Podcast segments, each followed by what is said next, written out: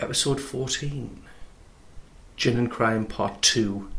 Dun dun dun! That was my film noir song. That was very that was very noir. Well, welcome to episode 14. Yeah, today we are going to talk about gin and crime again, but this time we're going to focus on the prohibition era. So we've got that coming up for you. We've also got a very relevant recipe, um, which is the Southside Gin Fizz, which was Al Capone's favourite cocktail. Yep. So we'll show you how to make that. It's a, it's a simple enough recipe. It's very simple, but my word, is it good? yes, four, four ingredients I think it is. Yeah. Uh, and We've got a confession, haven't we, Matthew? yes, we have Ah, over over the Christmas period. We we did something bad. we tried a vodka and we liked it. Oh, you really liked it. But in our defence, it is from a gin company. It is. I mean, we always bang on about on this show about how vodka is just unfinished gin. Uh, don't drink it. Yeah, But we were in Phoenix, weren't we? yeah, and Heppel, the gin company. Yes. uh, have discovered this absolutely beautiful flavour for their uh, vodka. Yeah. Like, we tried it and we were like, oh my god, I'd say it's closer to gin than vodka. Yeah, and um, the guy, the chap who was there, Walter, who's an amazing chap. Yeah, he's a great lad. Yeah. He's Walter. Yeah, so we talked at length to him about this Yes. because he he was almost trying to counsel us into uh, accepting the Yeah. fact that. But like, I mean, Wal- Walter was great. I've, well, we've met him before, and he was an absolute delight. And uh, we're gonna we're gonna get involved with Heppel Gin a bit uh, bit more yeah, well, later on. Yeah, definitely. But so, yes, it's made by a gin company. It doesn't contain juniper, so they don't call it gin. But it is It's beautiful. It's like a, uh, it's it's like a piney, isn't it? Douglas Fir vodka. Yeah, yeah, like fir- Heppel oh. Douglas Fir vodka. So they they're based up here around our way Northumberland, in yeah. Northumberland, and they make it from local pine Hmm. trees. Yeah. Apparently, they go out for walks and pick it themselves. So it's like, how how good's that? How fresh! It And do- the, you don't get as fresh as that anywhere. no, and uh, if you haven't been up to Northumberland, the air around here is uh, it's very fresh, isn't Yeah. it? That is uh, what we have in store for you on episode four, 14. Yes. Goodness me, 14 episodes. 14 hours. We're old timers now. Where's where's that from? Mm, I d- don't know. You don't know. Sorry about that. It's episode 14.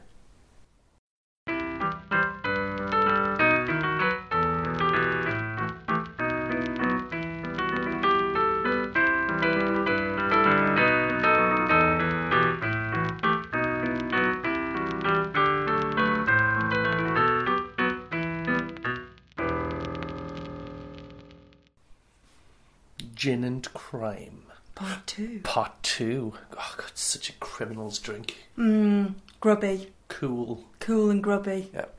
So we have talked about gin and crime before, and we've also touched upon prohibition Mm-hmm. of 1920 to 1933 in previous episodes. Roaring The twenties. roaring 20s and a bit of the 30s. And this week we're going to take you back there. And we're going to talk about some of the crimes that were committed during that time, mainly bootlegging. We're also going to talk about gin drinking and touch upon speakeasies and that kind of thing from that era. Speakeasies. They sound like fun, don't they? Mm. Sound a lot better than I don't know Weatherspoons or a Lloyd's. Lloyd's. What's I Lloyd's? don't remember Lloyd's bars. Mm. No.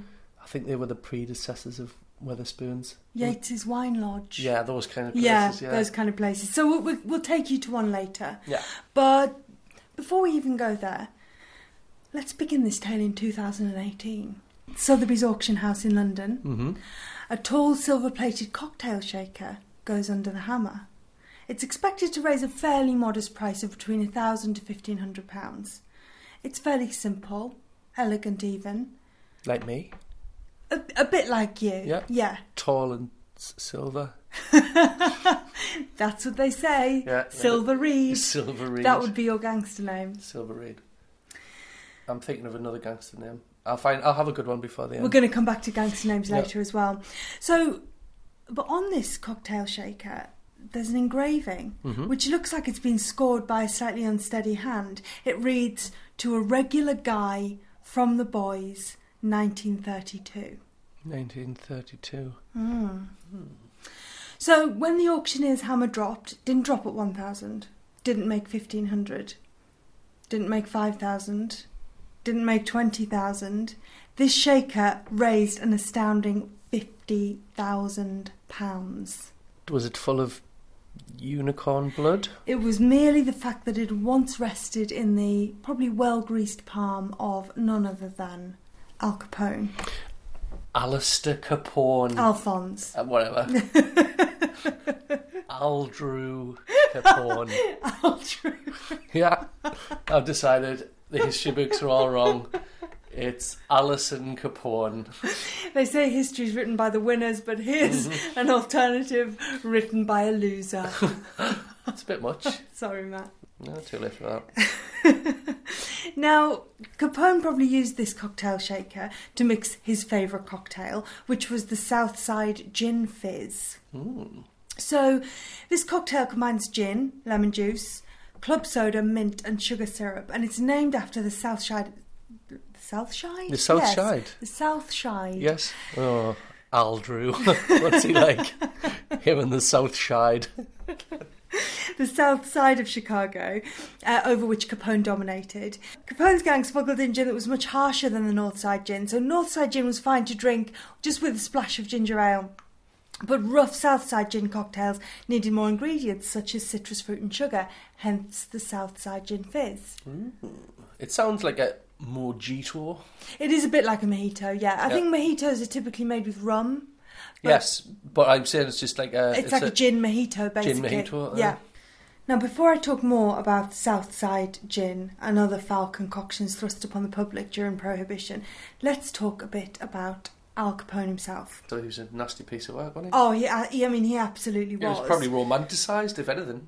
That's the funny thing about Al Capone is that he was romanticised. He, he liked to give to charity. I like a Robin Hood type. Yeah, he Uh, was yeah. seen as kind of a Robin Hood, a bit like um, Pablo Escobar. Yeah, yeah, yeah. you know, uh, the the common man thought, oh, you know, he's kind of he's he's just he's helping like his us, community. he's helping his or, look, community. why are the police always on his back? Type. Absolutely, Good strategy for Very good massive strategy. Cr- organised crime, isn't it? absolutely, really good strategy. He'd get if he attended a ball game, you know, the crowd would cheer for him. Yeah. It happens like that with me sometimes, you know. I'll go on Asda and they'll all go, hey, it's money. In the gin aisle. In the Hey. gin aisle, actually, yeah. Hey, look at At him, he Phoenix is. in Newcastle. Here he is.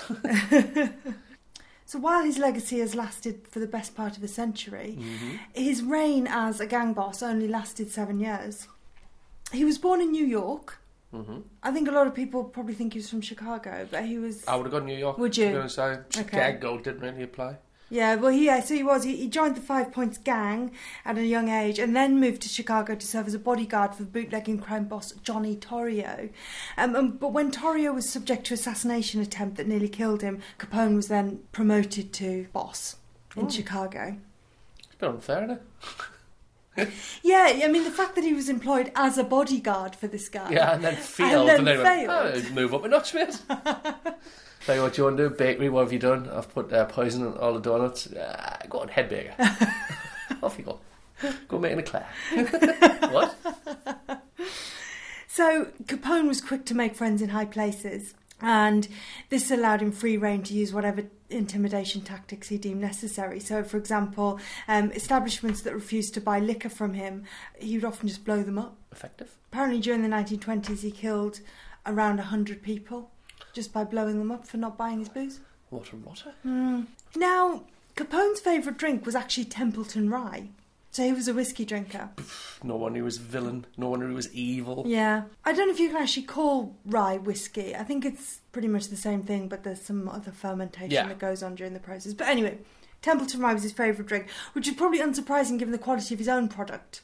hmm Now, that brings us back to Southside gin itself. So, Capone may have been dripping in jewellery and wearing his smart suits, uh, but his multi million dollar bootlegging operation churned out the worst gin you could imagine. Unicorn tears.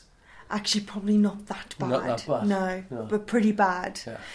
Uh, so, obviously, alcohol being hard to come by, gangs had to steal it from wherever they could. So, they resorted to stealing millions of gallons of industrial grain alcohol, which they would then redistill to sell in the speakeasies. Now, this wasn't just Capone's gang who, was, who were doing Mm. this, this were bootlegging gangs uh, within Chicago and throughout the state. Imagine all the prohibition. Everyone was just uh, distilled in the house. You know what I mean? Well, it, it, it's funny you say that um, because we, will- we are going to come back to that later as well. Mm. But these would have been fairly high scale operations. Oh yeah, like thousands and thousands of gallons. Yeah. Yeah, huge warehouses and industrial alcohol was easier to steal because it was more widely available and the reason for that was because it wasn't drinkable and it would have been used in production of things like gasoline, paint, cleaning products. So it was really nasty stuff. Yeah. And to stay within the law, manufacturers would add foul tasting and poisonous chemicals to it, like wood alcohol and benzene, Mm-hmm. so that it wasn't drinkable and they could therefore carry on with their business. Now, wood alcohol could kill you. It could also cause blindness and nerve damage. And not only that, but it couldn't actually be completely removed during the distillation process. So even though these bootleggers were taking it and redistilling it, wood alcohol still- would remain still in getting the through. solution. Yeah. And they Um, Walter Whites were there. yeah, exactly. No Heisenbergs. Um, so, having said that, they didn't. The bootleggers didn't stop selling it. They still peddled it to speakeasies, and the government upped the ante by adding even more wood alcohol to it to make it fouler still. Uh, d- again, didn't stop the bootleggers. They continued to sell it in the speakeasies. So, in the United States during the Prohibition years, around fifty thousand people died from tainted alcohol. really, fifty thousand Yeah. people died. Yeah. And this wasn't limited to Chicago. You know, Mm. in 1926, in New York alone, 750 people died from drinking spirits laced with wood alcohol. So that's within one year alone. Um, 98% of the seized contraband in New York contained poisonous additives. I suppose like it's no different to smoking though, is it? Well, It would be concentrated down enough in a lot of it to make it like just slightly harmful to you, you know. You might feel a little bit ill, and let's be honest, we've But- all felt ill from a little bit of alcohol. yeah, but people who've been heavy smokers their whole lives Mhm. may end up getting hospitalised for related conditions.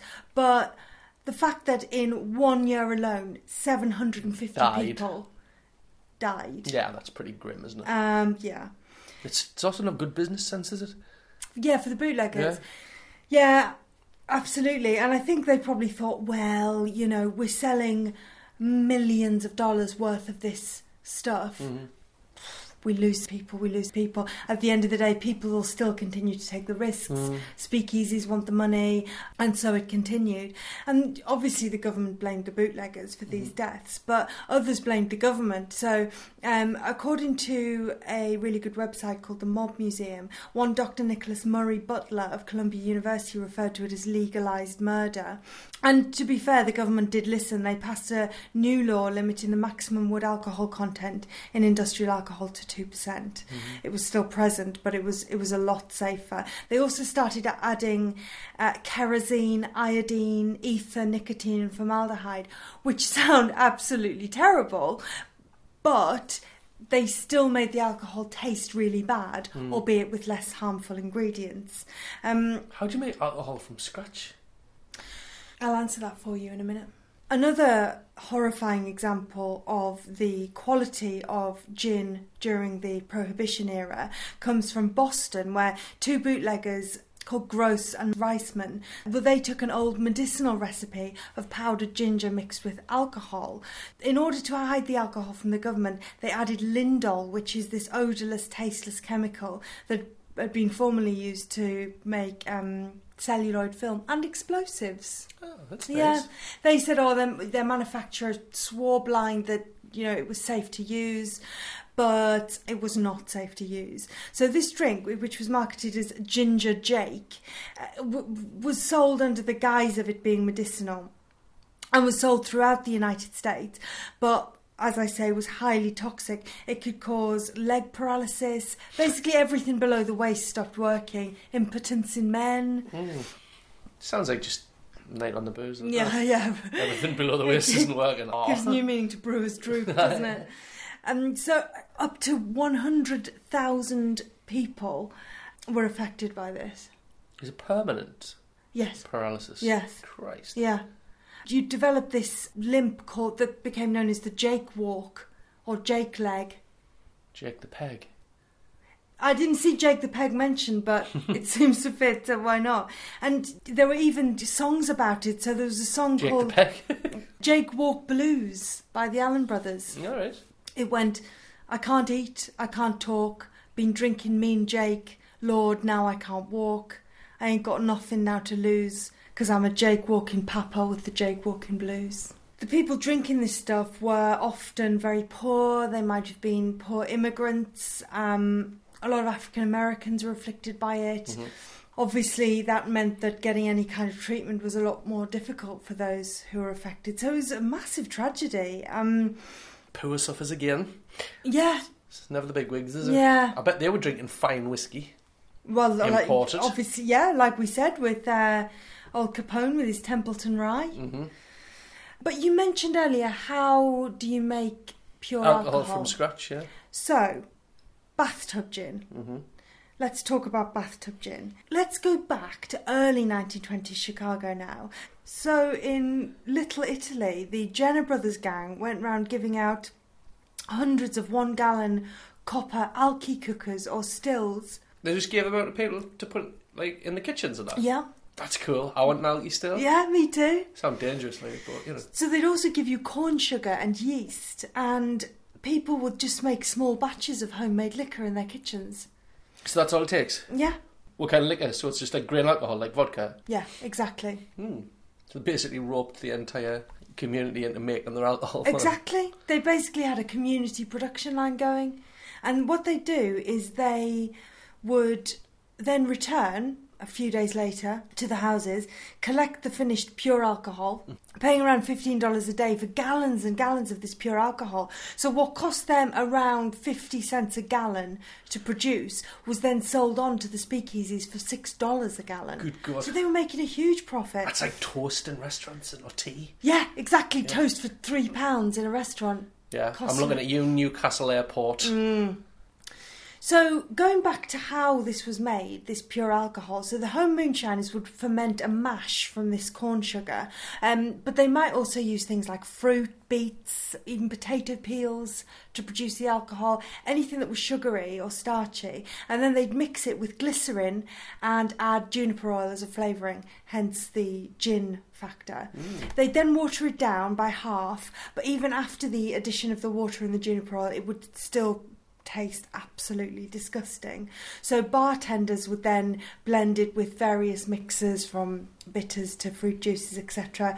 Add loads of garnishes to hide the flavour. In a previous episode, we talked about the um, birth of the cocktail, and there were many factors in.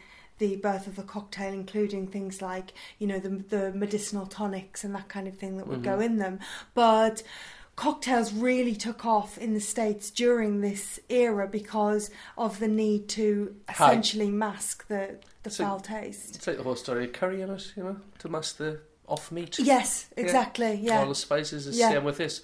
Absolutely foul alcohol and it's now created a whole art form of mixology. and fifty thousand pound cocktail shakers. Indeed, yeah, yeah, Like as if Al Capone ever like shot his own cocktail. yeah. Probably not. Yeah, he probably had servants do that for him. It sounded ruder than I wanted it to. Only to you, Matthew. And I only think to you'll you. find that a lot of our listeners will have gone, oh! Listeners, did any of you make that noise when Yeah. Matt said about Al Capone shaking his own cocktail? Let us know.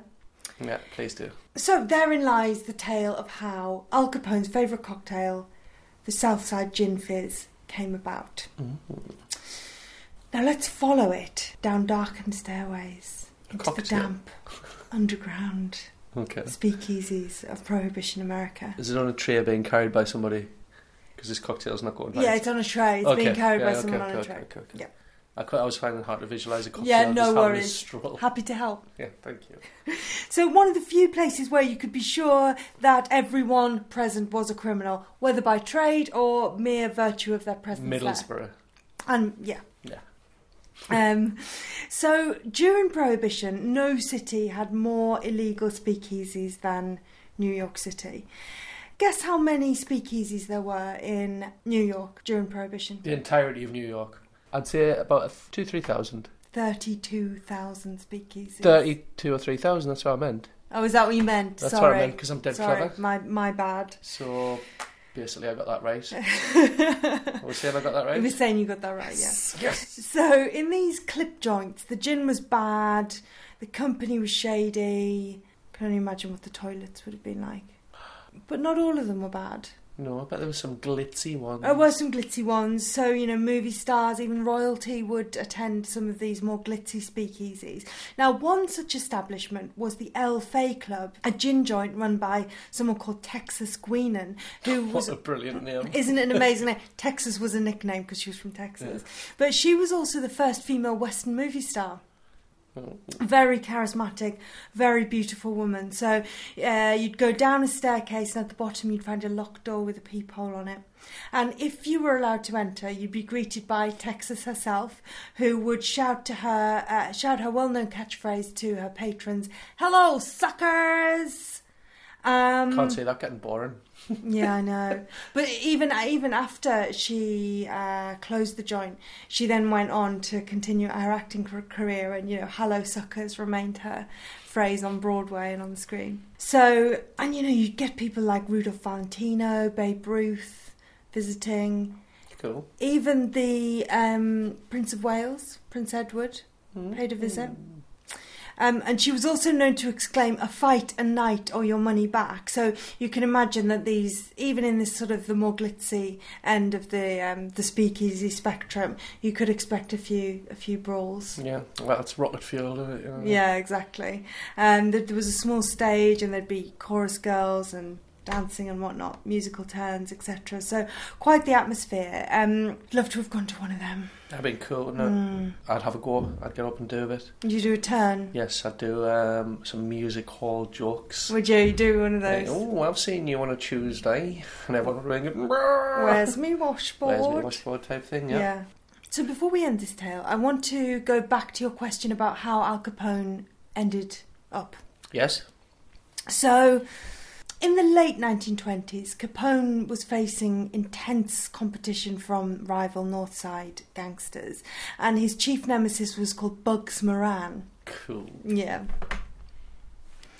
Now, Moran was behind that earlier attempt to assassinate Capone's former boss, Torrio, and later tried to kill Capone himself. So on February the 14th, 1929, posing as police, Capone's gunmen assassinated several of Moran's men. They, they burst in, told them they were the coppers, lined them up against the wall, shot them in cold blood. What date was that? It was February the 14th, February the 14th. Yes. St. Valentine's Day Massacre, as it's commonly known. What a horrible thing to do. It was abs- I mean, it was. You know, even by gangster standards, it was. It was pretty cold blooded. And Moran himself was just approaching up the path when he Mhm. heard the shooting going on. So he actually managed to escape unharmed. And although Capone himself was in Miami at the time, so he had an alibi, the public and the press immediately blamed him for the massacre. And this was the beginning of the end for his public image, really. So once Mm. the man of, you know, the Robin Hood character Yeah. had now turned into a much think- more sinister. Exactly why. I mean, I imagine. Uh, I know Robin Hood wasn't real, but at the same time, I bet. Was Robin Hood not real? No? He was real. Why does everyone think Robin Hood's real? There was someone called Roger Godbert who apparently was similar to Robin Hood. So, So he was real. Robin Hood was a nickname. His real name was Roger Godbed. Bye. as I was saying, Robin Hood. Uh, everyone, everyone will have been chuffed with his little stories and ballads because we've heard about it. Yeah. But what you haven't heard is that he's knifed noblemen and cut them open and killed them Yeah. in front of the friends. Yeah. But everyone's Yeah. like, "Well, just gloss over Yeah. that." Yeah, Um, history has a yeah, has a habit of doing that. yeah. So, in response to the St. Valentine's Day massacre, President Herbert Hoover stepped up efforts to charge Capone not with murder, but with Tax evasion. tax evasion. Exactly. Yeah, because they couldn't get him on anything. He was too clever, so Yeah. they had to get him on something that he wasn't clever enough with. And it wasn't just that he was clever, it was that there was intimidation, he had friends in high places. Meticulous bookkeeping as well. Is that right? Yes, and that's why he got caught. Oh, right. Mhm. Interesting. As is my understanding, and the film Untouchables. Right. And apparently, his lawyers didn't do a very good job with No. the tax evasion case. I think they missed a few tricks with it, and Yeah. he was eventually charged and sentenced to 11 years in prison On the Rock. on the rock. Oh, The Rock. Yeah. That's Sean, Yeah. Sean Connery. The Rock. Really? Mhm, It was in The Rock, the film. It's a great film. This is this is a rock. No, w- why? We What? have been sentenced. We have Shanks. been sentenced to a stint in the rock. He's so good, isn't he? He's got so many, so so much range. He's so much range. I think he was initially imprisoned somewhere else, but he was found um, giving backhanders to prison guards or something, and so then he was sel- sent to Alcatraz. And his influence was waning, and his, his health started to fail as well. So dementia, which which had been caused by syphilis that he'd had for most of his adult life, had started to take its toll. And after, yeah, not pleasant at all. No, horrible death. That. Yeah, I mean, um, he caused a lot of horrible yeah, deaths himself, so you know. He served six and a half years there and then went to a psychiatric hospital in 1939. Is that right? yeah. Is that where he died? No, he was then let out very shortly before his death, I think. I think it was Ah. just like, you know, spend your last days at home sort of thing. Eventually died of a heart attack in 1947, How old? 48. He was 40, yeah. Is that all he was when he died? Mm. Goodness me. When he died, the New York Times headline read End of an Evil Dream, which it sort of was, but you know, Prohibition had ended six years before his death. That could have been like a really good businessman, couldn't he? Yeah, It's tragic. yeah. And, and you know, it's interesting that you say businessman because before Prohibition, gang related crime was not what you would call organised crime. They were they were just a bunch of Lads punching people and stealing watches. and- Yeah, but after prohibition came into effect, you know, they became these multi-million dollar, essentially corporations. Yeah, yeah, industry. Yeah. Yeah, they had the hierarchy, they had the, you know, like you say, the bookkeeping. Mhm. They just unfortunately left a trail of broken people in their wake. You know, after Prohibition ended, gin made its return to the mainstream in 1950s America, but you can learn all about that in episode four. So, do you want to do a fun thing before we finish? Um, yes. Do you want a quiz? Is what I'm saying. Do you want a quiz? Always up Yeah. for a quiz. Okay. So I thought I would give you a gangster name quiz. Mm. What's your gangster name? Sarah the Don Donnelly, of course. I'd be called uh, Titchy Ear Reed. Titchy ear, because you've got tiny ears. Yeah. Yeah. Tiny Ear. Right, Titchy ear Reed and Sarah the Don Donnelly. Titchy Ear. Scarface Reed. Uh, you can't have Scarface because Al Capone's nickname was Scarface. Well, he's not here, is he? He's dead of syphilis. so, who's the winner? Okay, you can be Scarface. yes, Reed. Scarface Reed. Okay then, right, this quiz is called Gangster or Prankster. right? gangster or prankster. Yeah. Excellent alliteration. The pranksters aren't actually pranksters. No, they're just no. they're just a prank name. yeah.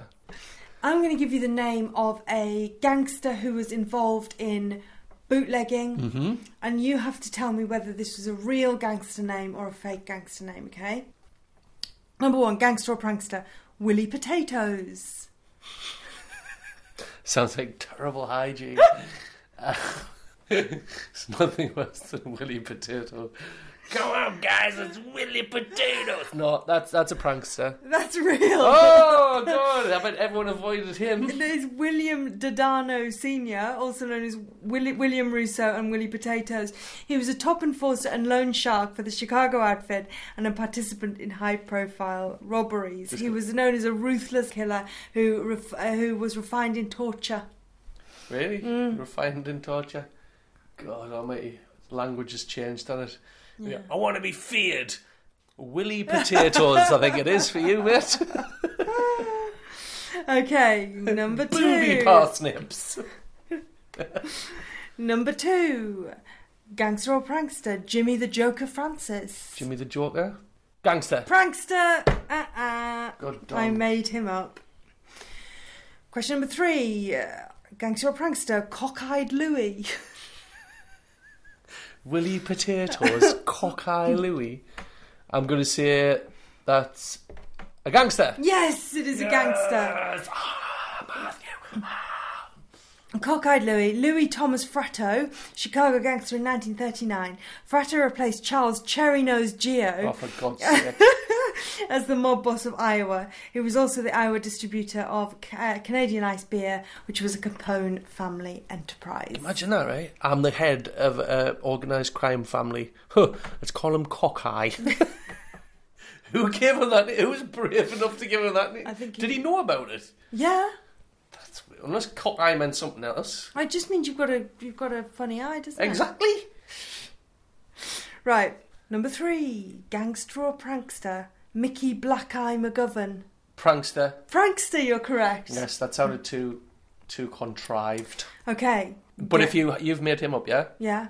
What's his special skills? His special skills are he's a he's a um Sounds like a terrible fighter. uh, no he's a, he's a great bare knuckle boxer Mm-hmm. and whenever he wins he pours alcohol illicit alcohol into the wounds of his opponent just to make it hurt more and then he drinks the alcohol off the floor drenched in their blood. Wow. Any questions? Yeah, a couple. I've got a, quite a few about your mental state when you when we finish this podcast. Yeah, Okay, carry ne- on. next one. Gangster or prankster, Luigi No Nuts Nucci. Prankster. Prankster. Yeah, they were never going to use that. They'd never bring that as like, oh, I've got any bottles. So I don't think I'll. Uh... It's a good one. Good- Louis good choice. Kneeballs. Louis Niebold. What's his special skill? Um, he Running up the stairs quietly. he can wear very tight shorts. Uh, oh yeah, gangsters. That was well uh, yeah, well documented. yeah. Makes him more aerodynamic, so he can run away So he's from fast. the police. He's fast at running away from the police because he's got no knackers. yes. Right, well done. Okay, next one: A gangster or prankster? Louis Two Guns Altery. Gangster. Correct. Yes. Obsessed with the Wild West, Altry never went without a pair of Colt 45 pistols in holsters at his side, hence the nickname. He was a hitman.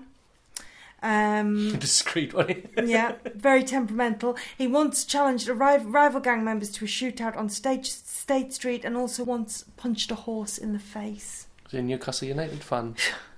Oh, yeah, that happened in Yeah, it did, Newcastle, aye. didn't it? He went to prison, the imbecile.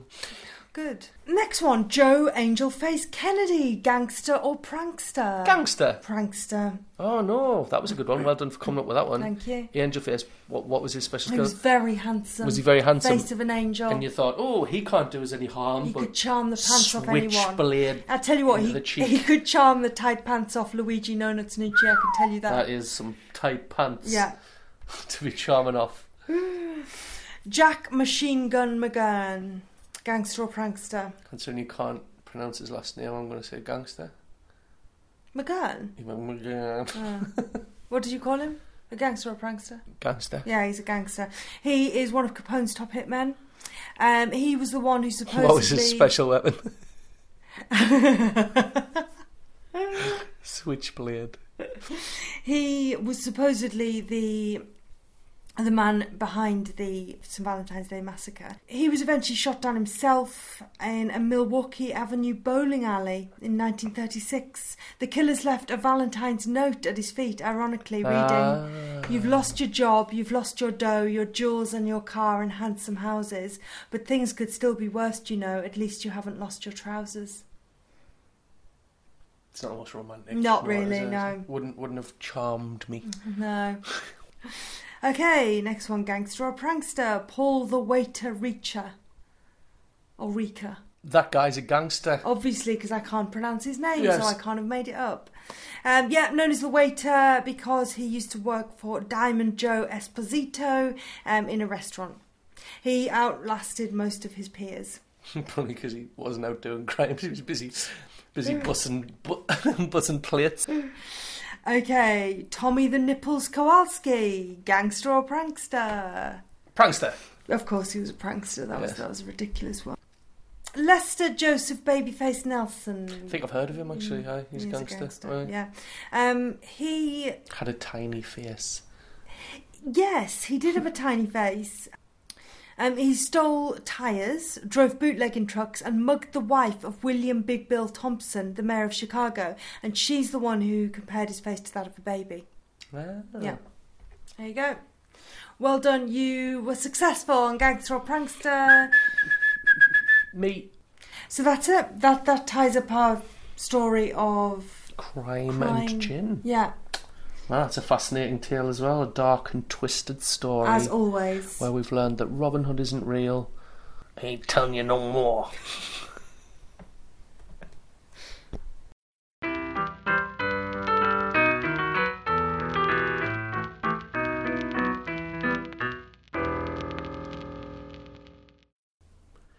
Gin News headlines today.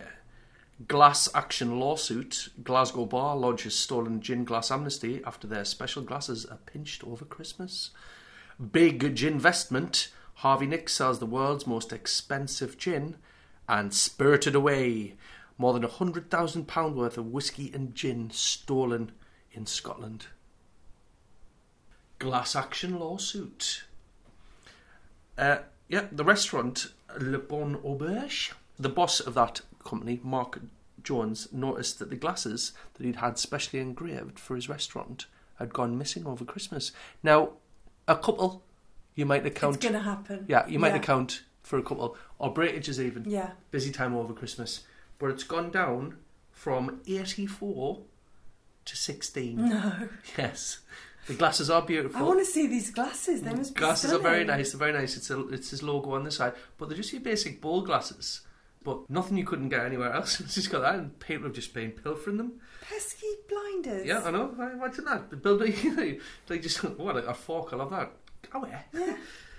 Uh, he said, uh, Mark said, he said, it seems that as well as our gin selection, good getting an advert in there, even though Nice. you get new glasses. I like punched you, there, Mark. Well done. Seems that as well as our gin selection, the glasses have proved just as appealing. And then he's offered uh, an amnesty. Says if anyone fetches them back, because he wants some more, but they'll not be available till February. And he reckons they're for the perfect pour of his gin and tonics. He just wants them back, but the glasses he's ordered, they'll not be there till February. So that's that's what's happening there. Right, if you've got a glass from what's it called, the Bon Auberge, Le Bon Auberge. Le Bon Auberge In Glasgow. in Glasgow, if you've got one, Take it back, no questions asked. be a sport. Yeah, go on. Poor Mark and his sounds expensive restaurant. Take his glass back for him. He swines. It's probably expensive enough trying to run a restaurant where people pinching your glasses. Tell you what, show us a picture of you taking your glass back to him, and we'll send you a mini bottle of gin. Yes. Offer runs until Uh, offer- January the thirty first. Yeah. Offer runs until 15 minutes after this was recorded. Speaking of expensive gin, big gin investment. Now, what was that all about? Mm. Harvey Nicks, as we all know, a very reasonably priced shop, uh, sells the world's most expensive gin. How much do you reckon? Have a, have a stab. Gin, okay, gin's quick to make. It's not going to have been being aged for like twenty years or whatever.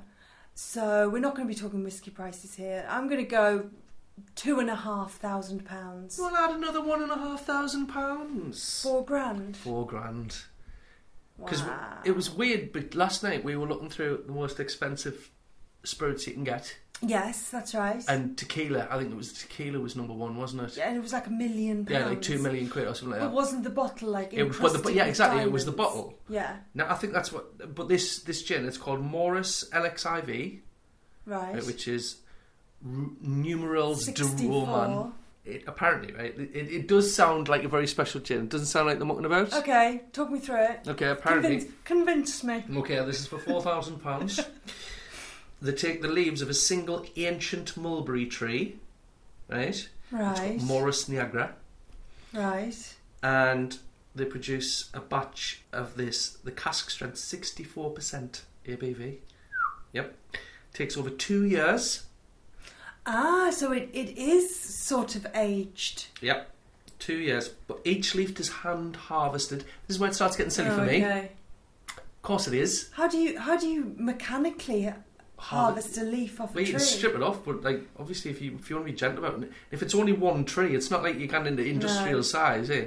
Anyway, each leaf is hand harvested and dried, balanced with further botanicals. Obviously, you can't just Hmm. have one leaf in it, and then distilled.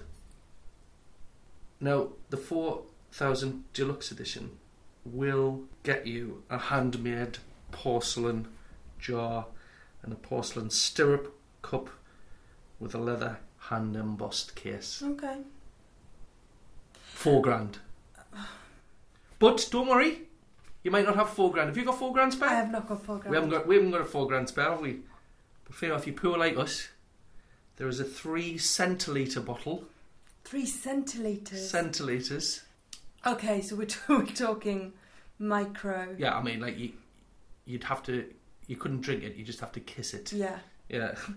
With the cup and the case in a luxury gift box. What's a luxury gift? I'm sorry, th- this this word luxury, a gift box. I suppose it could have like a silk lining and, and C- You can't sleep in it. It's not. No, No, it's just a box. no. Anyway, it's a luxury gift box, and that is a very reasonable price, two hundred pounds.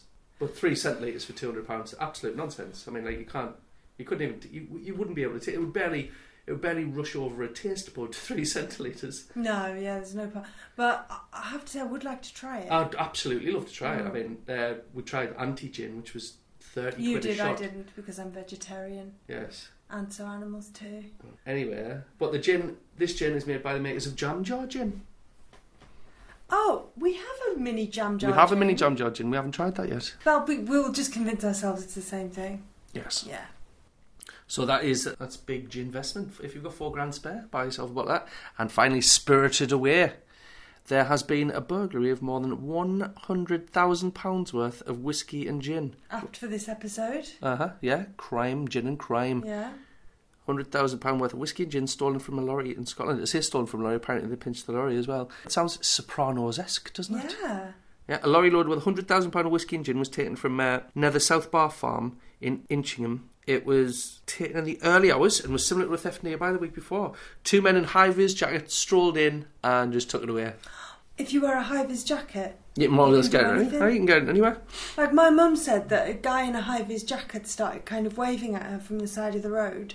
So because he had this high vis jacket on, she pulled over and it was just a hitchhiker. Yeah. But then she kind of, out of politeness, had to give him a lift. But but yeah, high vis. It's um. hmm It's the same like holding a clipboard. You more or less do a Yeah. load of stuff if you hold a clipboard. If you look the part, like it, there's loads of people getting into jobs that are worth millions and millions of pounds if you look the part. Yeah. It's a lot of psychological uh, behaviour in the way you're dressed and the way you turn out. My dad always used to say to me, if you ever want to not look suspicious, just walk around eating a ham sandwich. Right. Because who does anything suspicious while eating a ham sandwich? Correct. Hot dog you could put in there. Anything? Just Yeah. or maybe just eating a roll, just eating a, eating any kind of roll. A Mars bar. A Mars, but yeah, maybe. I love the way you decided that. you know, No, I wouldn't trust a Mars bar no, either. I don't think I'd trust a Mars bar. um, oh well, that's a shame. Yeah, but I mean, I'm pretty sure that uh, the gin was into circulation. so Right? it'll be out there, like almost bootlegging, but with decent stuff. Yeah. Yeah, so perhaps it might be the ghost of Aldru Capone. It's happening again. oh, no. be careful now. Careful out there. But um, £100,000 worth, it's the four grand gin. It's only a couple of bottles, isn't it? Isn't it? Yeah. So unlucky that mulberry tree that's going to get harvested again. Hope you get some of it back and the people are brought to justice swift and violent just not violent just justice. Hope they die of syphilis. yeah, hope they get syphilis which is probably massively curable now. isn't Yeah, it? and I, I, I don't. I mean, Mm-hmm. Yeah, you I know, mean, don't I, get syphilis. I don't mean, I want just- you to get Just hope they get a syphilis. good old rap on the knuckles. Yeah. Yes. cuff behind the ear. Yes. and on with your dear scallywags. Good day, sir. Good day, sir. And uh, and that was gin news.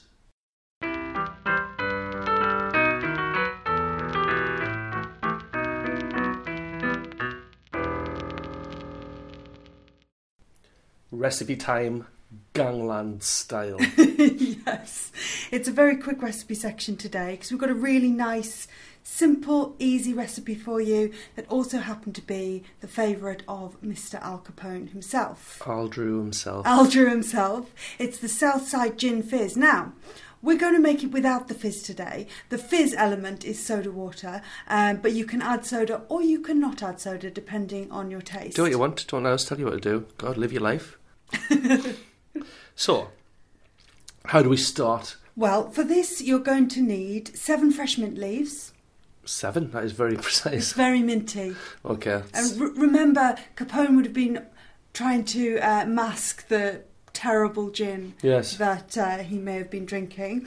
So, yep, seven fresh mint leaves, 60 Check. millilitres of your favourite gin. I have selected the Lone Wolf And why have you selected the Lone Wolf today, because it's Matthew? delicious. it is, it is, it is delicious. There's no other reason to select a gin in my opinion. And it's good for cocktails because it's not too overpowering in its flavour. No, it's not. It's a great, it's a great gin with good people behind it. Yeah. You're also going to need 30 millilitres of either fresh lemon juice or fresh lime juice. I've selected lime. You've selected lime today because we we prefer lime. It's just, a, it's just a bloody grapefruit. it's just a bloody good lad, is lime. That's a good lad. And we squeezed, we weren't massively precise about the measurements, but we, we squeezed one and a half limes. Yeah, I to did get it the with all my juice. big muscles. You did. hmm And 15 millilitres of sugar syrup. We're using the Monin sugar syrup. Now, th- have the soda on hand so that you can use it or not use it according to your taste. hmm Right, let's go ahead and mix this. So, in with the mint leaves, Mint leaves, plop plop. There we go. in with the gin. The gin, yep. Spilt a little bit. You've spilled quite a bit, actually. Uh, that is, that's another measure. It's gone all over the lovely, lovely drinks cabinet. Well done. And And the sugar syrup. There we go. Matthew, do you want to do the uh, I'll shake a shaker it. honours? Hold that on. 'cause There it's- you go.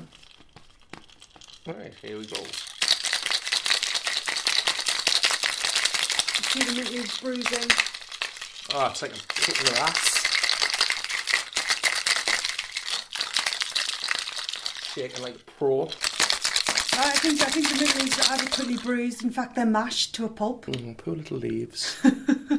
Um, we've got a glass, a margarita glass, with a couple of ice cubes in it, and a sprig of mint leaf to garnish. Smells good. Looks good. I'm also going to add a dash of bitters to this. Mm-hmm. Three drops max. Yeah, so I haven't got Angostura bitters, but what I have got is Hotel Chocolat cocoa bitters. Very similar, it's it- I mean, or not dissimilar to Angostura. It doesn't taste really, really chocolatey. It's got that citrusy, very slightly cocoa-y bitterness to it. Very, very nice. A couple of drops of that going in as well. And there you go. There we go. That was one. Should we top it off with soda, as I think Al Capone would have wanted? Can we have a? Oh, we'll have a slab without the soda. Okay. Smells good. Have a have a sniff. Oh, smells delightful. Very zesty. Fresh oh my and delicious. god, How- that is absolutely splendid. Is it? Mm, Wow. that does not need That doesn't need soda. soda at all. Oh, Capone, you knew how to live. oh, wow. That Right. Say what you will about Capone. I tell you, what, yeah, he was a violent, horrible, syphilitic bastard. but I tell you what, he he knew what a good drink was. That's what he did. I would raise a glass to you, but you're a bastard. So this is to gin. Cheers. Mm.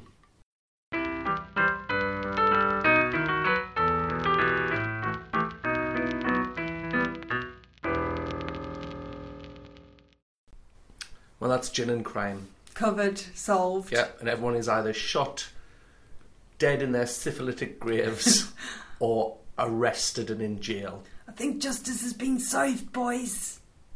Justice has been solved. Is that, that how you're doing? We'll in you- move on. We'll move on from that. So we enjoyed it. Hope you enjoyed it. Yes, that's episode 14. Uh, tune in for episode, ooh, what's next? 15. so tune, tune in. Yeah, you're not tuning in. You're clicking on websites. Unless you're listening on TuneIn, in which case tune in. Yeah, tune. Yeah, tune in. tune.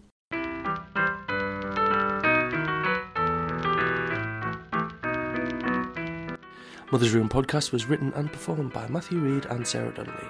Theme tune written and performed by Holly Jazz Cottier.